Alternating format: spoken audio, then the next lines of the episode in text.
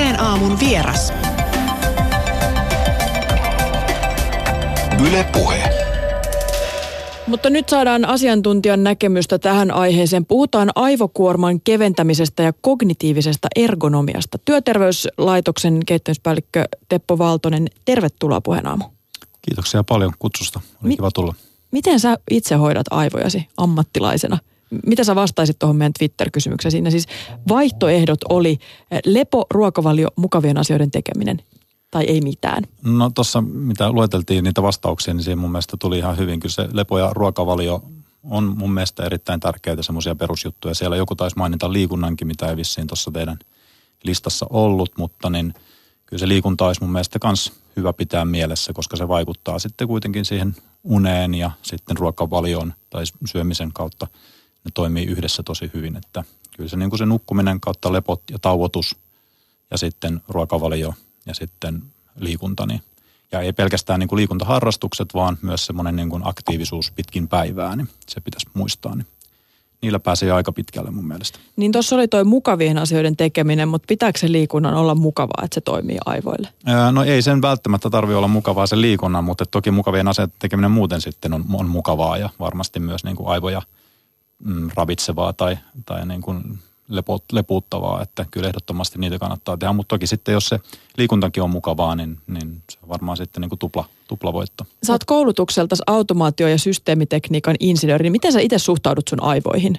Mi- Mikä niissä aivoissa kiinnostaa ja, ja miten sä niin ajattelet aivoja? Joo, no siis mä itse ajattelen tavallaan tätä koko ihmiskokonaisuutta, niin tämmöisenä me ollaan mun mielestä niin kuin semmoinen monimutkaisen automaatiojärjestelmä, mitä me tiedetään, niin sitä on tietysti siinä mielessä mielenkiintoista tarkastella sitten, että miten, miten me toimitaan sitten erilaisissa ympäristöissä. Mutta mulle jäi Teppo vielä epäselväksi se, että mitkä ne on ne sun omat tavat. Miten, miten sä konkreettisesti pidät huolta sun aivoista? No kyllä se ykkönen on, että mä yritän pitää huolta siitä unesta, että saa nukuttua tarpeeksi. Sitten kun on pikku pieni lapsi kotona, niin se muuttuu aina niin kuin haastavammaksi. Ja toki tietysti itse asiassa nykyyhteiskunnassa muutenkin, kun on koko ajan kaikkea menossa ja illat helposti venyy pitkäksi ja sitten kuitenkin pitäisi aikaisin päästä sängystä ylös, niin kyllä se niin kuin unesta huolehtiminen on haastavaa, mutta kyllä mä siitä yrittäisin pitää niin kuin ensisijaisesti kiinni. Sitten niin se liikunta on niin kuin semmoinen hyvä lisä siellä, että se auttaa siihen nukku, nukkumiseen ja ää, muuhun ja se pitää ylipäänsä niin kuin virkeyttä koholla, että kyllä mä sit, sitäkin pyrin tekemään sitten säännöllisesti. Ja sitten se ruokavalio nyt on semmoinen niin kuin yleishyvinvoinnin ylläpitäjä, että – että jos niin kuin tavallaan se pääsee repsahtamaan, niin sitten se kanssa helposti vaikuttaa kaikkeen. Mutta toi on oikeastaan semmoinen niin kuin, mun mielestä semmoinen pyhä kolminaisuus, että ne on aika tiukasti kytköksissä toisiinsa, se uni ja lepo ja liikunta ja sitten tota ruokavalio. Mitä siinä ruokavaliossa siis, mikä siinä sun mielestä on tärkeintä? Onko se se, että mitä syödään vai milloin syödään vai? No kyllä mun mielestä ehkä enemmän tärkeää, että mitä syödään. Että se milloin syödään, niin toki hirveästi korostetaan sitä, että pitäisi saada niin kuin säännöllisesti – niin kuin syödä pieniä ruoka-annoksia säännöllisesti, mutta se on varmaan aika yksilöllistä sitten, että miten ihmiset siihen reagoi. Että jotkut pystyy vaikka paastota pidempääkin, niin kuin vaikka koko päivän, ilman että se hirveästi vaikuttaa sitten vireystilaan.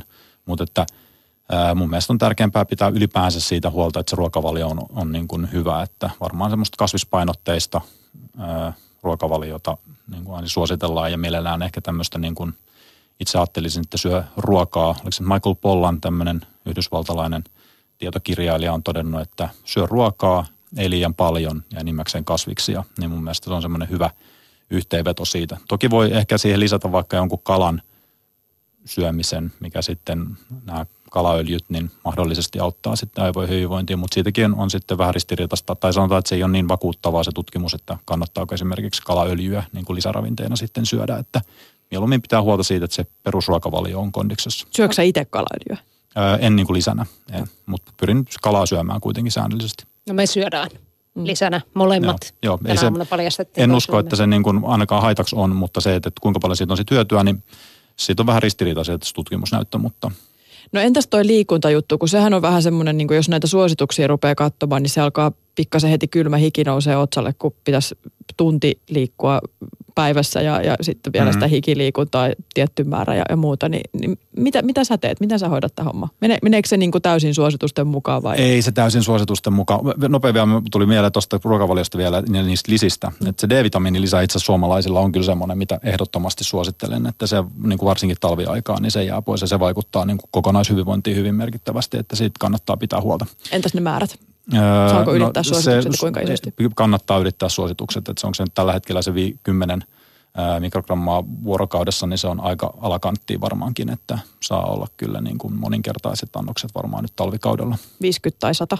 Mm, varmaan alle 100, tai sanotaan, että se alkaa olla jo niin kuin siellä ylä, ylärajoilla. Että mä luulen, että semmoinen joku vaikka 50 voisi olla ehkä ihan hyvä. Se ei hirveän montaa kymppiä maksa, jos käy ottamassa sen D-vitamiinitaso – mittauksen esimerkiksi jossain tota, yksityisellä terveysasemalla, että se voi olla yksi hyvä niin kuin tapa ottaa vaikka kerran talvessa kokeilla jollain tietyllä annostuksella ja sitten käydä mittaamassa ja sitten näkee sen, että mikä se oma taso on. Mulla on sellainen tunne, että tällä hetkellä tämä aivojen hyvinvointi, niin siitä te, se tulee vastaan joka paikassa.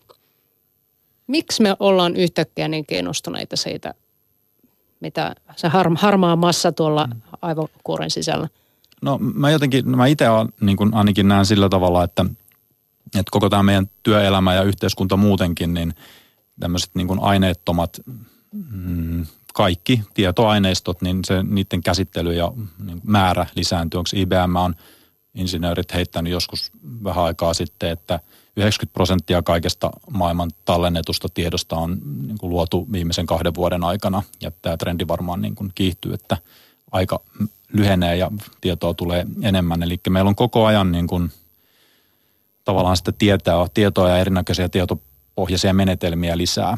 Niin sitten niin kuin sitä aletaan ymmärtämään pikkuhiljaa, että se, se perinteinen fyysinen työ ja fyysinen kuormittuminen niin jää vähemmälle tai ainakin se muuttuu, että se muuttuu enemmän siihen staattiseksi kuormitukseksi, kun istutaan paikallaan. Ja sitten taas toisaalta nämä vaatimukset meidän tiedonkäsittelylle niin lisääntyy koko ajan, että pitää käsitellä tietoa työssä. Niin ja se ei koske pelkästään niin, kuin niin sanottuja perinteisiä tietotyöläisiä tai niin kuin tätä toimistotyötä, joka mielletään siksi semmoiseksi tietojen käsittely Ei, ehdottomasti ei, että vaikka sanotaan joku, no metsätyöntekijöitä ollaan jonkun verran tota, tutkittuja oltu mukana niiden kanssa. Niin, siis metsätyön koneen kuljettaja. Niin, no sanotaan, jos ajatellaan ihan metsätyötä, että parikymmentä vuotta sitten Kone. ehkä siellä heiluttiin moottorisahan kanssa siellä metsässä ja lastattiin sitten jonkunlaisilla traktoreilla, traktoreilla niitä tukkeja tota, sinne kuorma-autoon, mutta nythän ne metsätyökoneet alkaa olla itsessään jo aikamoisia semmoisia liikkuvia tietokoneita, että siinä on metsätyöntekijällä edessä – koko ajan tieto siitä, että mihin se kyseinen tukki, mille, tota, mitä siitä tehdään, tehdäänkö siitä sellua vai, vai tota, sahatavaraksi, minkä arvoinen se on, kuinka monta kuutiota siitä tulee ja näin poispäin. Ja sehän pystyy niin kuin koko ajan siinä reaaliaikaisesti miettimään myös sitä tavallaan sitä tuottoa ja tota, sitä niin, no työn tuottavuutta monelta tavalla. Että siinä on sitä tietoaineistoa siinäkin työssä niin kuin ihan eri tavalla läsnä. Ja sitten jos miettii vaikka jotain kaupan työntekijää, että ehkä parikymmentä vuotta sitten, niin vaikka joku korttelikaupan myyjä, niin siellä saattoi olla joku kassakone varmasti jo ja auttoi siinä niiden yhteenlaskemisessa ja näin poispäin. Mutta jos miettii nykyään vaikka perus ärkioskia, niin siellä myydään niin kaikkea maailman konserttilippuja ja matkalippuja ja on erinäköisiä rahaa ja pelipalveluita ja muita. Niin, ja jokaisella niillä ainakin tällä hetkellä varmaan on niin kuin omanlaisensa joku käyttöliittymä ja tietojärjestelmä taustalla – jos ajatellaan sitä myyjää, niin on ehkä ihan tai suht helppoa suoraviivasta myydä niitä suklaapatukoita, mutta sitten jos sun pitää ruveta myymään jotain rahapelejä, niin sun pitää olla aika niin kuin sinut sen järjestelmän kanssa ja niiden, niiden tuotteiden kanssa, ja ne kaikki on niin kuin tietopohjaisia tuotteita. Et perinteisesti se on ollut ehkä semmoinen matalan koulutustason työ, mutta kyllä siinä aika paljon on osaamisvaatimuksia nykyään ja suht, suht lyhyellä perehdytyksellä ilmeisesti, niin pitää hypätä sinne ärkioskin – tiskin taakse sitten myymään niitä tuotteita. Että, niin kuin tavallaan kaikkiin ammatteihin se tunkee läpi yhä enemmän nämä tämmöiset tietoaineistot ja erinäköiset käyttöliittymät ja tietojärjestelmät ja niin pois, tietotekniikka. Jos tämä, niin tämä, tämä tiedon käsittelyn määrä on lisääntynyt, niin onko sitten mitään käsitystä siitä, että miten se on vaikuttanut ihmisten aivoihin? No kyllä siitä varmaan jotain käsitystä on, mutta se on niin kuin kysymyksenä aika ehkä niin kuin monitahoinen, että – ihminenhän nyt on niin kuin tiedonkäsittelyn tavallaan fysiologisesta ja niin kuin tiedonkäsittelyn ky- kykyjen näkökulmasta niin ollut aika samanlainen viimeiset no, monta kymmentä tuhatta, ehkä jopa 200 000 vuotta, vuotta että siitä nyt on, voi olla vähän eri mieltä, mutta että me ei olla sikäli niin kuin muututtu tiedon käsittelijänä tässä nyt ainakaan viime aikoina juurikaan. Ne, ne, se sitten, että miten nämä, tämä nykyteknologia ja tämä kaikki sitten vaikuttaa meihin, niin se on sitten, ei ainakaan niin kuin ainakaan meidän geeniperimä ei ole varmasti sillä tavalla muuttunut, että me oltaisiin jollain tavalla sopeuduttu siihen tilanteeseen, mikä meillä nyt on. Et, et, paljon puhutaan siitä, että, että vaikka nykynuoret, jotka on niin kuin syntynyt tähän digitaaliseen maailmaan, niin ne jollain tavalla on sitten niin kuin parempia ehkä vaikka multitaskaamaan tai te- tekemään montaa tehtävää yhtä aikaa, mutta mutta ainakin niin kuin joidenkin tutkimuksen perusteella vaikuttaa, että ehkä näin ei ole, että jos vertaillaan tämmöisiä ihmisiä, jotka – tykkää käyttää montaa mediaa yhtä aikaa. Kyselyn perusteella vastaavat, että joo, että mä chattään ja katon telkkaria ja no, eikä kukaan nyt varmaan enää telkkaria kato, kun kaikki on jossain Netflixissä ja mitä liian muuta vastaavaa, mutta käyttää monta mediaa yhtä aikaa, niin sitten heille kun on tehty sitten tämmöisiä niin kuin tarkkaavaisuutta, tar- tarkkaavaisuustestejä, niin he on suoritunut itse asiassa huonommin kuin sitten taas tällaiset, jotka tykkää keskittyä yhteen asiaan.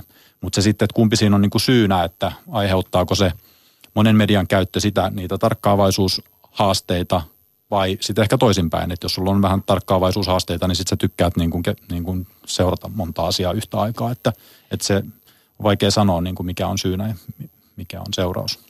Mutta tämmöisiä tutkimuksia ainakin löysin teidän tekemiä, joiden mukaan siis kolmannes työntekijöistä kokee voimattomuutta ja väsymystä työssä ja lähes joka viides kokee merkittäviä muistin- tai keskittymiskyvyn vaikeuksia.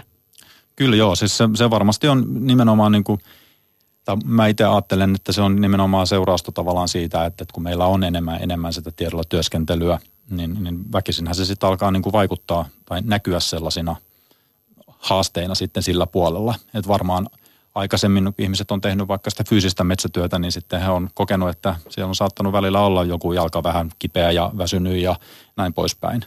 Mutta siinä ehkä erona tai vaikuttaa siltä, että erona siihen niin kuin fyysiseen työhön verrattuna tähän tiedolla työskentelyyn on ainakin se, että me ei jotenkin itse hahmoteta yhtä konkreettisesti niitä meidän tiedon käsittelyn niin kuin rajoituksia tai niiden kykyjen ehkä rajoja, että ihmisen vaikka se työmuisti tai se tiedolla työskentelyn kapasiteetti, niin se on tosi rajallinen ja se häiriintyy helposti.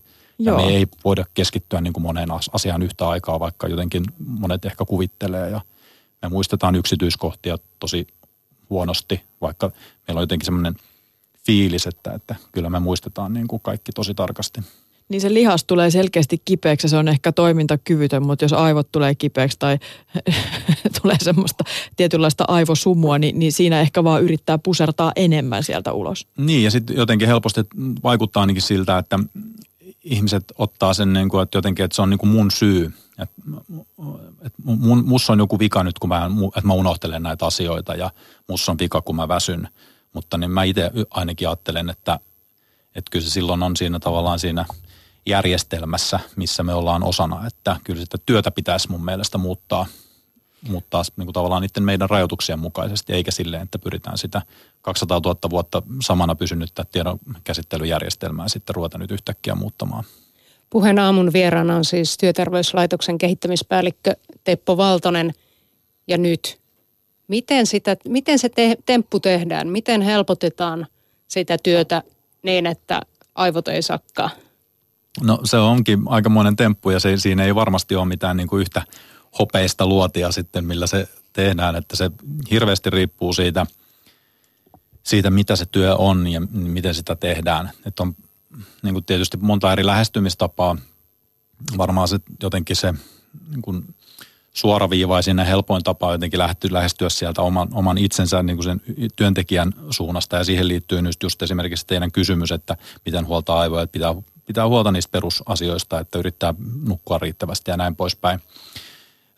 Ja sitten seuraava steppi mun mielestä on, että tavallaan miettiä niitä, jos, jos on semmoista keskittymistä vaativaa työtä paljon, niin sitten sitä pitää niin kuin säilyttää, sitten pitää olla aikaa sille keskittymiselle ja siihen, siihen tietysti niin kuin sitä häiritsee sitten erinäköiset keskeytykset, esimerkiksi vaikka puhelin soi tai, tai tulee sähköposti tai muuta vastaavaa, niin suosittelen, että sille varataan aikaa sille keskittymistä vaativalle tehtävälle ja sitten kaikki mahdolliset hälytykset, sitten turhat hälytykset pois. Esimerkiksi kun Outlook, niin sieltä on aika vaikeaa, tai monta kertaa, monta, monen, monen klikkauksen takaa ennen kuin saa tavallaan sen You've got new mail tyyppisen viestin veke, mutta suosittelen, että sen ottaa pois, jos sillä koneella kerta tekee töitä.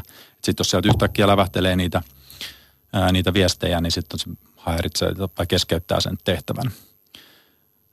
Mutta sitten, mm, sitten tavallaan ehkä ne, niin kuin millä varmasti saavutetaan sitten vielä isompia niin kuin tuloksia, on sitten se, niin kuin siihen yhteistyöhön liittyvät asiat. Et enemmän ja enemmän työtä tehdään yhdessä erinäköisten ihmisten kanssa, niin sitten pitäisi yhdessä pystyä keskustelemaan ja sopimaan, sopii sitten semmoisista niin kuin yhteisistä järkevistä pelisäännöistä, mikä topii nimenomaan just sille porukalle ja siihen työhön. Ja näitä voi olla kaikkia, esimerkiksi kokoukset nyt on varmaan semmoinen yleinen haaste monessa työyhteisössä, että ne tuntuu, että niitä on liikaa ja ne on liian pitkiä ja ne ei ehkä ole niin kuin sisällöltään aina, aina relevantteja.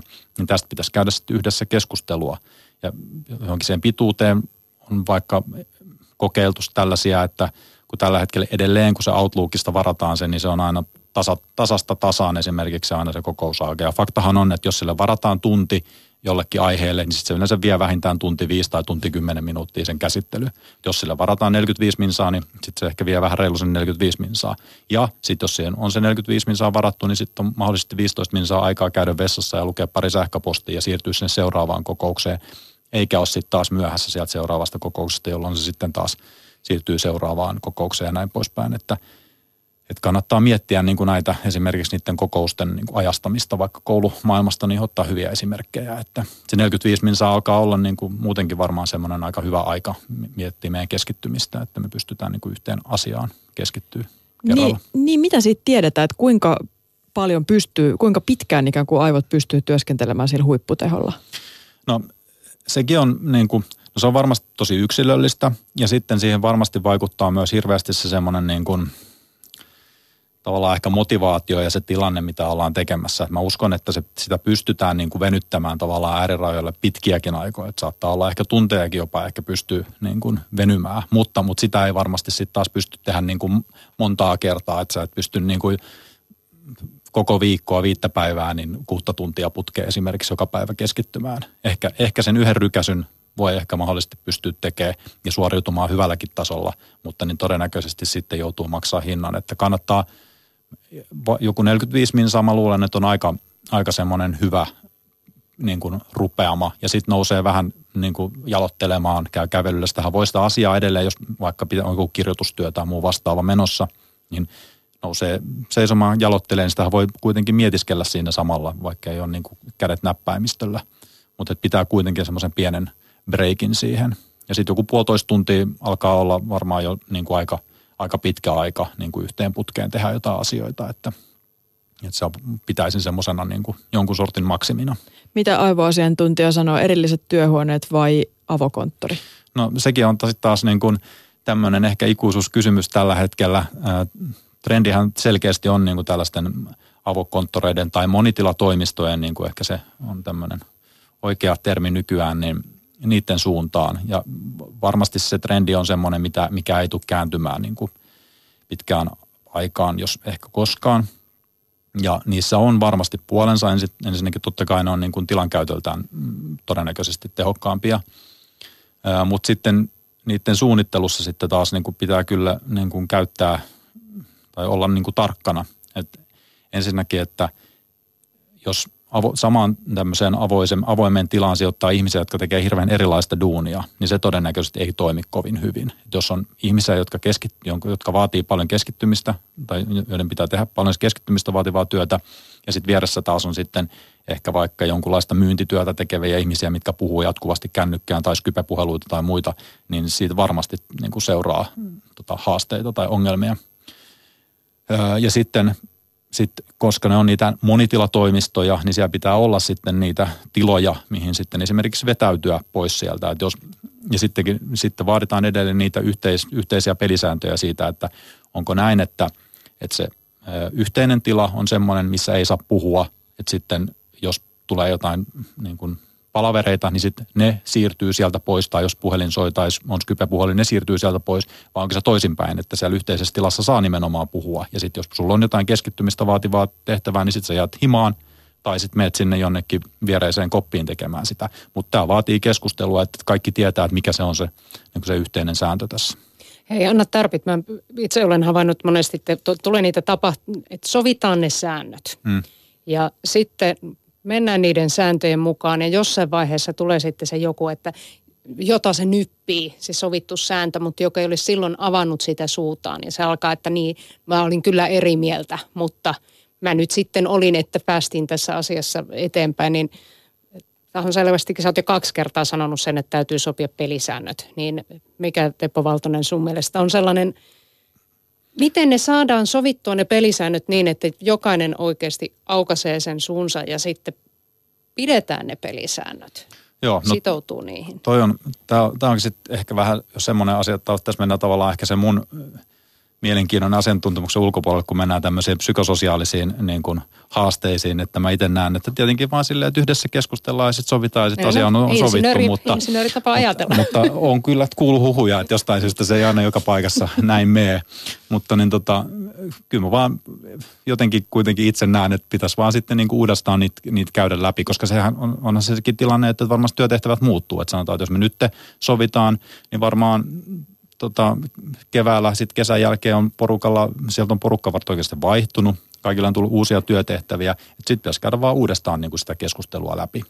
Mutta kyllähän se varmasti tilanne on se, että jos meillä on tämmöinen avoin tila, missä on vaikka 30 ihmistä tai 20 ihmistä tai vaikka 10 vaan ihmistä, jos siellä yksi on niin kuin sitä mieltä, että ne yhteiset säännöt on huonot, niin sitten se on vähän voi voi, että sitten hänen melkein kannattaa sit olla esimiehen kanssa te, niin kuin tekemisessä, että siirtyy sitten pois sieltä. Että kyllä siinä täytyy semmoista jonkunlaista demokratiaa sitten noudattaa, että jos enemmistö on sitä mieltä, että nämä säännöt on hyvät, niin kyllä sitten varmaan niillä pitää mennä. Hmm. Terveyslaitoksen kehittämispäällikkö Teppo Valtonen on siis puheen aamun vieraana ja kiinnostaa nyt tietystikin kuulla se, että mitä sitten ihan tavallinen keskiverto yksittäinen työntekijä voi tehdä tämän oman aivoergonomiansa kannalta. Että mitä, mitä siinä, miten sitä voi lähteä parantamaan? Kannattaako esimerkiksi, kun tätä, tässä nyt puhutaan paljon tästä työmuistin kuormittumisesta, niin miten sitä kuormitusta voi lähteä poistamaan? No, mm, niin, niin kuin on ollut puhetta, että tämä hirveästi tuntuu olemaan nyt tapatilla tämä tämmöinen aivotyöstä puhuminen ja siitä niin kuin kiinnostus, niin toinen, mikä siihen liittyvä on jotenkin selkeästi niin kuin valata ylipäänsä ehkä tähän ihmisten toimintakykyyn liittyvä on, että me halutaan jotenkin tosi vahvasti niin kuin nyt parantaa sitä yksilön jotenkin työkykyä ja suoriutumista ja sitten sen takia niin tota, on sitten kaiken maailman mennään ehkä vaikka siitä syömisessä äärimmäisyyksiin, että syödään kaiken maailman pakurikääpää ja muuta, mistä voitaa, voi olla olematta hyötyä sen kognitiivisen suoritumisen kannalta. Ja sitten toinen on just nämä tällaiset erinäköiset vaikka työmuistiharjoitukset tai muut tarkkaavaisuuspelit ja vastaavat. Ja niistä kyllä niin kuin se tutkimusaineisto niin kuin aika vahvasti näyttää siltä, että ihmisten aivot, ihmisen aivot on aika semmoinen muovautuva ja sopeutuva ää, kapistus, niin jos, jos me tehdään jotain tiettyä asiaa, niin sitten me tullaan hyväksi siinä tietyssä asiassa.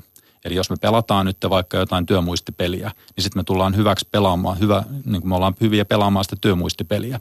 Että se sitten, että kuinka hyvin se siirtyy, mikä sen siirtovaikutus on niin kuin sen tavallaan sen oppimisen tai sen suoriutumisen parantamisen sitten muihin tehtäviin, niin se on aika kyseenalaista. Että kyllä mä ennemmin kääntäisin sen katseen nimenomaan siihen työn tekemiseen ja sen, sen kehittämiseen.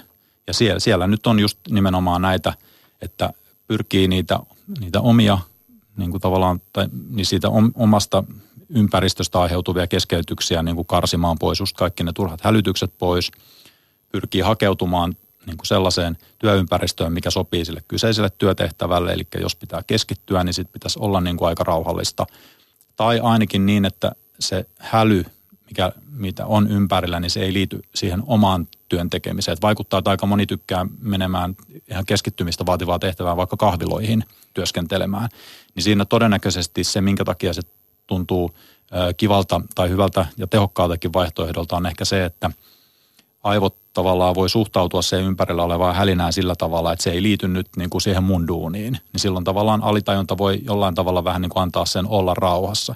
Kun sitten taas kun mä oon konttorilla ja siellä koko ajan liikkuu jotain, on jotain puheensorinaa ja muuta, niin on periaatteessa koko ajan vähän se hetkonen, että puhuukohan noin nyt niin kuin jostain projektista, mihin mun pitäisi liittyä, tai onkohan toi pomo, joka nyt sattuu tuolta, tai joku kollega, kenellä mulla on jotain asiaa.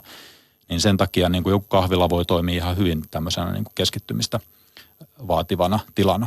Mutta sitten kannattaa ehdottomasti siis käyttää kaikkia niin kuin erinäköisiä muistilistoja ja tehtävälistoja ja kalenteri on niin kuin aivan, aivan mun mielestä ylivertainen niin kuin tämmöisten aikaan sidottujen tehtävien muistamiseen ja nimenomaan siihen, siihen niin kuin keskittymistä vaativan työajan varaamiseen, että jos on näitä avoimia kalentereita esimerkiksi, niin sitten helposti käy sillä tavalla, että sieltä varautuu, niin kuin tavallaan kun ihmiset lähettelee kokouskutsuja, niin sitten se päivä täyttyy.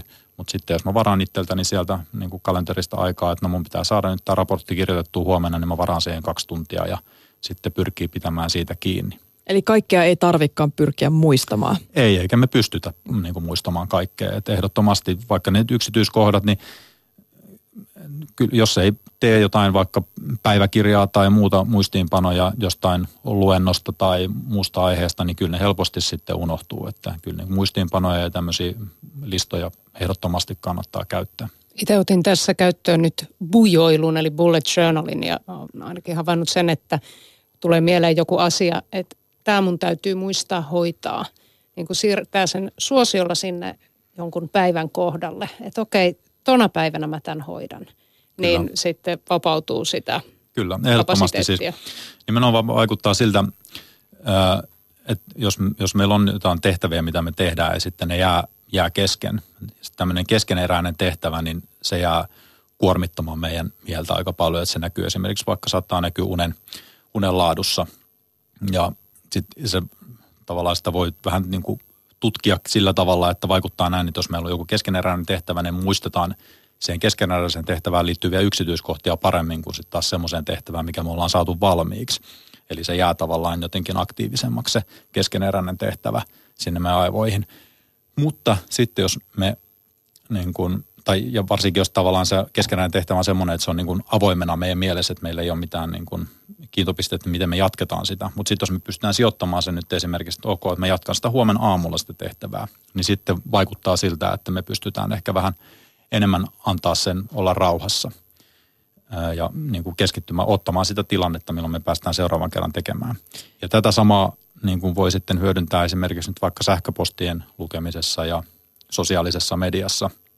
Et sen sijaan, että mä käyn niin kuin vartin välein tai viiden minuutin välein kurkkaamassa, että no onko joku lähettänyt mulle sähköpostia tai onko joku käynyt tykkäämässä mun kissavideoista tai onko joku jakanut jonkun mielenkiintoisen artikkelin tai muuta vastaavaa, niin on sitten jotkut tietyt ajankohdat päivässä. Esimerkiksi mä vaikka luen tai voi päättää, että lukee vaikka kello 10, 10.30 käyttää sähköpostien käytössä sitten vaikka iltapäivällä seuraavan kerran uudestaan. Niin sitten tavallaan kanssa antaa itselleen sen niin kuin luvan, että mä en mieti niitä sähköposteja niin kuin muina aikoina, vaan vaan silloin, kun on ne tietyt slotit, mitkä mä oon ennalta päättänyt. Mä oon huomannut, että tuossa tulee sitten, että ihmiset jollain tavalla ajattelee, että se sähköpostikin on sellainen instant mm message-osasto, Kyllä. että jos siihen sähköpostiin ei heti vastaa, niin sitten aletaan, niin että miksi sä et ole vastannut mun sähköpostiin? Kyllä. Että tässä suosittelen tekemään semmoista hellävaraista koulutusta kaikille, että älkää vastatko niihin sähköposteihin vaikka edes saman päivän aikana tai viimeistä aikaisintaan vasta sitten joskus iltapäivällä, niin silloin ihmiset, jotka lähettää teille sähköposteja, niin kun ne tottuu siihen, että vastaus tulee aikaisintaan seuraavana päivänä, niin sitten he ei odota – sitä, niin kuin, koska se sähköposti toimii aika heikosti sellaiseen niin kuin reaaliaikaiseen viestintään, että siihen on sitten muita kanavia. Totta. No jos nyt puhutaan paljon aivoista ja ihmiset miettii, että miten niin kuin työssä tai ylipäätään elämässä niistä pitäisi parasta mahdollista huolta, niin miltä se tulevaisuus näyttää? Koska siis aivot ja niiden kunto on kyllä semmoinen asia, mistä mä en kuulu, että olisi puhuttu kertaakaan mun koulu- tai opiskeluaikana. Ja nythän kun kouluissa on siirrytty entistä enemmän tämmöisiin projektiluontoisiin juttuihin, niin kuin työelämässäkin tietystikin, ilmiöoppimiseen ja muuhun, jotka mm. myöskin jatkuu sinne koulua ja ulkopuolelle helposti, kun, kun sovitaan sit itse, että miten näitä hommia hoidetaan. Ni, niin Miten tämä näkyy? Kyllä. No toi on itse asiassa ihan hyvä tämä koulupointti, niin se on, se on varmaan semmoinen, mikä, ja onneksi ilmeisesti varmaan nyt on tullutkin, että opettajakoulutuksessa pitäisi varmaankin enemmän painottaa nimenomaan tätä ihmisen tiedon käsittelypuolta, että opettajat sais ehkä niin kuin vähän vahvemman, vahvemman niin tota perustan sille, että mitkä nämä on nämä ihmisen tiedon käsittelyn niin perusrajoitukset ja muuten, minkä, millä tavalla niihin voi vaikuttaa. Uskon, että varmaan nykytilanne on parempi kuin joskus silloin ehkä aikoinaan. Mutta se, mitä tulevaisuus tuo tullessaan, niin se on kyllä niin kuin tosi mielenkiintoinen kysymys, että itse ainakin kyllä odotan semmoisella pelonsekaisella innolla sitä, että mitä kaikkea tulemaan pitää, että varsinkin vaikka nämä jotkut tämmöiset virtuaalimaailmat, niin ne on, ne on kyllä hyvin mielenkiintoiset. Nyt jo – eletään paljon semmoisessa tilanteessa, että, että menee sekaisin, että ollaanko me puhuttu jostain asiasta vaikka kasvotusten vai puhelimessa vai sovittu jossain WhatsAppissa. Mutta entäs sitten, kun alkaa nämä virtuaalimaailmat yleistymään, että me ei enää eroteta esimerkiksi visuaalisesti, että, että ollaanko me nähty se asia niin kuin oikeasti vai onko se ollut jotain niin kuin tietokoneen luomaa kuvaa, niin sitten on mikä, miten meidän tilannetietoisuuden ylläpidolle käy sitten siinä vaiheessa. Niin, paljon on nyt puhuttu siitä, että tehdään näitä etätöitä ja ollaan niin kuin fyysisesti jossain muualla tekemässä töitä ja saadaan sitä kautta niin kuin hmm. parempi työtulos myöskin, ainakin niin kuin paremmalla mielellä tehtyistä työtä näistä etätöistä. Mutta mut mä luin just artikkelin The Wired-lehdestä, missä puhuttiin siitä, että, että ollaan menossa sitä kohti, että tullaan kyllä töihin sinne samaan paikkaan, mutta voidaan halutessa sulkea koko ympäristö ulkopuolelle esimerkiksi sitten kun virtuaalilasit kehittyy niin hyviksi, että ne näyttää pelkästään silmälaseelta ja sitten sä pystyt rakentamaan sen oman pienen työhuoneen siihen sun ympärille, vaikka käytännössä se tila olisi vaan tyhjä tila, jossa on paljon ihmisiä seisomassa mm. vierekkäin. Joo, varmasti just nimenomaan tämä on tämä tämmöinen videokonferenssi ja tämmöinen etätyö on varmaan semmoinen yksi driveri, mikä vie paljon sitä niin kuin teknologian kehittymistä. Tietysti joku peli ja sitten ehkä jotkut muut perinteiset internetin killer-appit, niin tota on myös niitä, mutta, mutta varmasti niin tässä työelämässä niitä tullaan niin kuin käyttämään enemmän ja enemmän.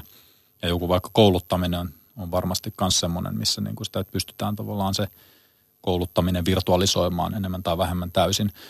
Ja mä uskon, että niissä se varmasti on niin kuin tosi hyödyllistä, että kuitenkin se, kun me ollaan yhteistä vuorovaikutuksessa ihmisten kanssa, niin vaikka se pelkkä – puhe, niin siitä tulee osa, osa sitä informaatiota, mutta sitten kun me nähdään se ihminen, niin siitä tulee sitten huomattavasti paljon enemmän sitä. Ja jos me pystytään tavallaan kaikki nämä sitten virtualisoimaan ja mitä ehkä realistisempi se on se, se toteutus, niin voi ainakin olettaa, että silloin siitä viestistä tulee sitten enemmän ja se vuorovaikutus on ehkä aidompaa. Mutta silloin just taas sitten mennään sitten siihen sitten ehkä haastavaa, että miten, miten tavallaan, miten meidän mieli sitten käsittelee sitä niin kuin tavallaan, että missä se on niin kuin tapahtunut. Vai onko se mitään väliä? Ei sille ehkä ole, en tiedä. Mielenkiintoista nähdä. Niin, jos ne kaikki synkronoituu yhteen, niin, aivan. synkretisoituu jollain lailla. Niin, just, että jos ne niin kuin hyvin tukee toinen toisiaan, niin, niin sitten on varmaan, niin kuin, tai ainakin siinä varmasti on niin kuin paljon hyviä ainakin asioita. Jos mä tuon takaisin tulevaisuudesta tähän päivään, niin luin tuosta helsinkiläisen Tahvolahden alaasteen nelosluokkalaisista, jotka ottavat iltapäivällä vartin tirsat. Siinä voi nukahtaa tai sitten olla nukahtamatta, mutta kuitenkin otetaan tällainen vartin irtiotto arjesta pötkötellään ja kuulemma opettajan mukaan tulokset on ihan mielettömän hienoja, että keskittyminen ja kaikki rauhallisuus tämmöinen lisääntyi, niin olisiko tässä nyt sellainen – työelämäänkin sijoitettava. Joo, mä itsekin e- ehdin tuossa aamulla lukasta sen terveiset Minna Huotilaiselle, jolta ilmeisesti tämä oli tämä innostus tähän aiheeseen tullut. Minna on ollut meillä kanssa duunissa aikaisemmin.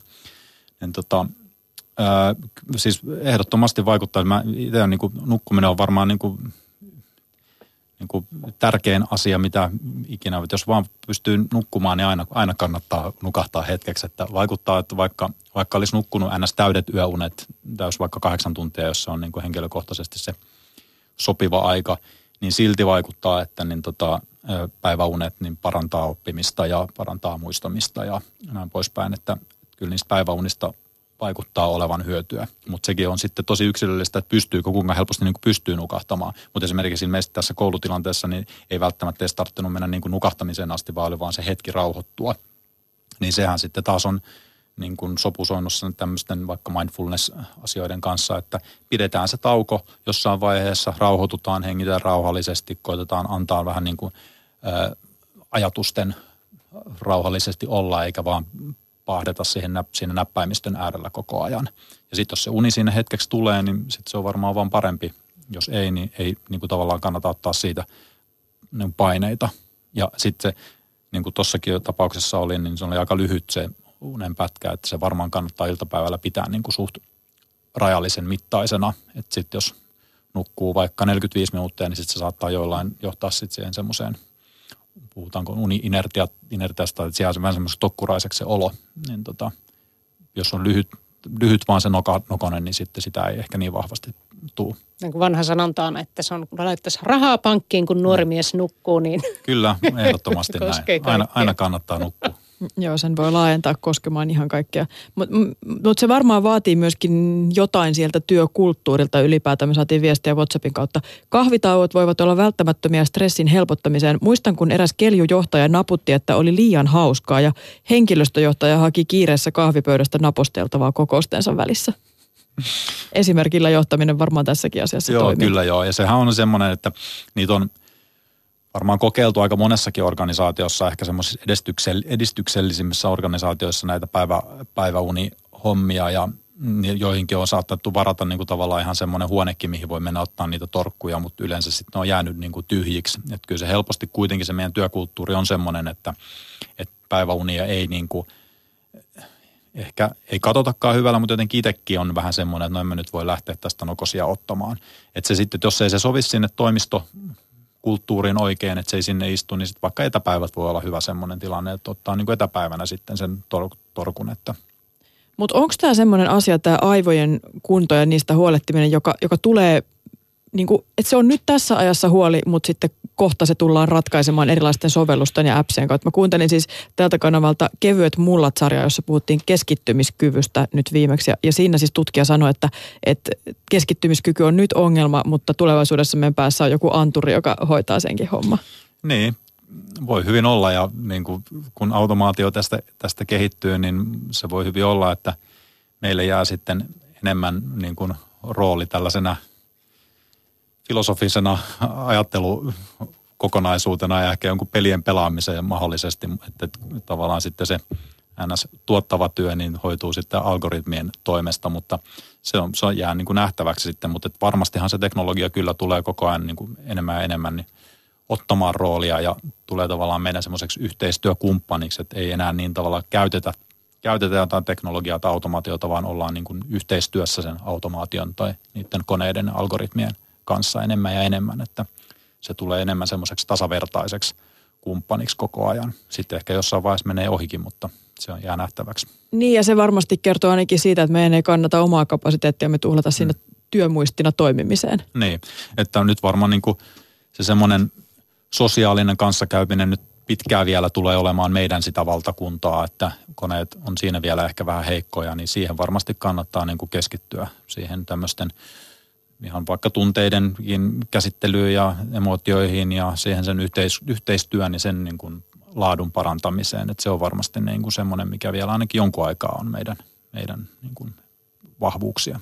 Työterveyslaitoksen kehittämispäällikkö Teppo Valtonen, kiitos kun vierailit puheen aamussa. Kiitoksia paljon.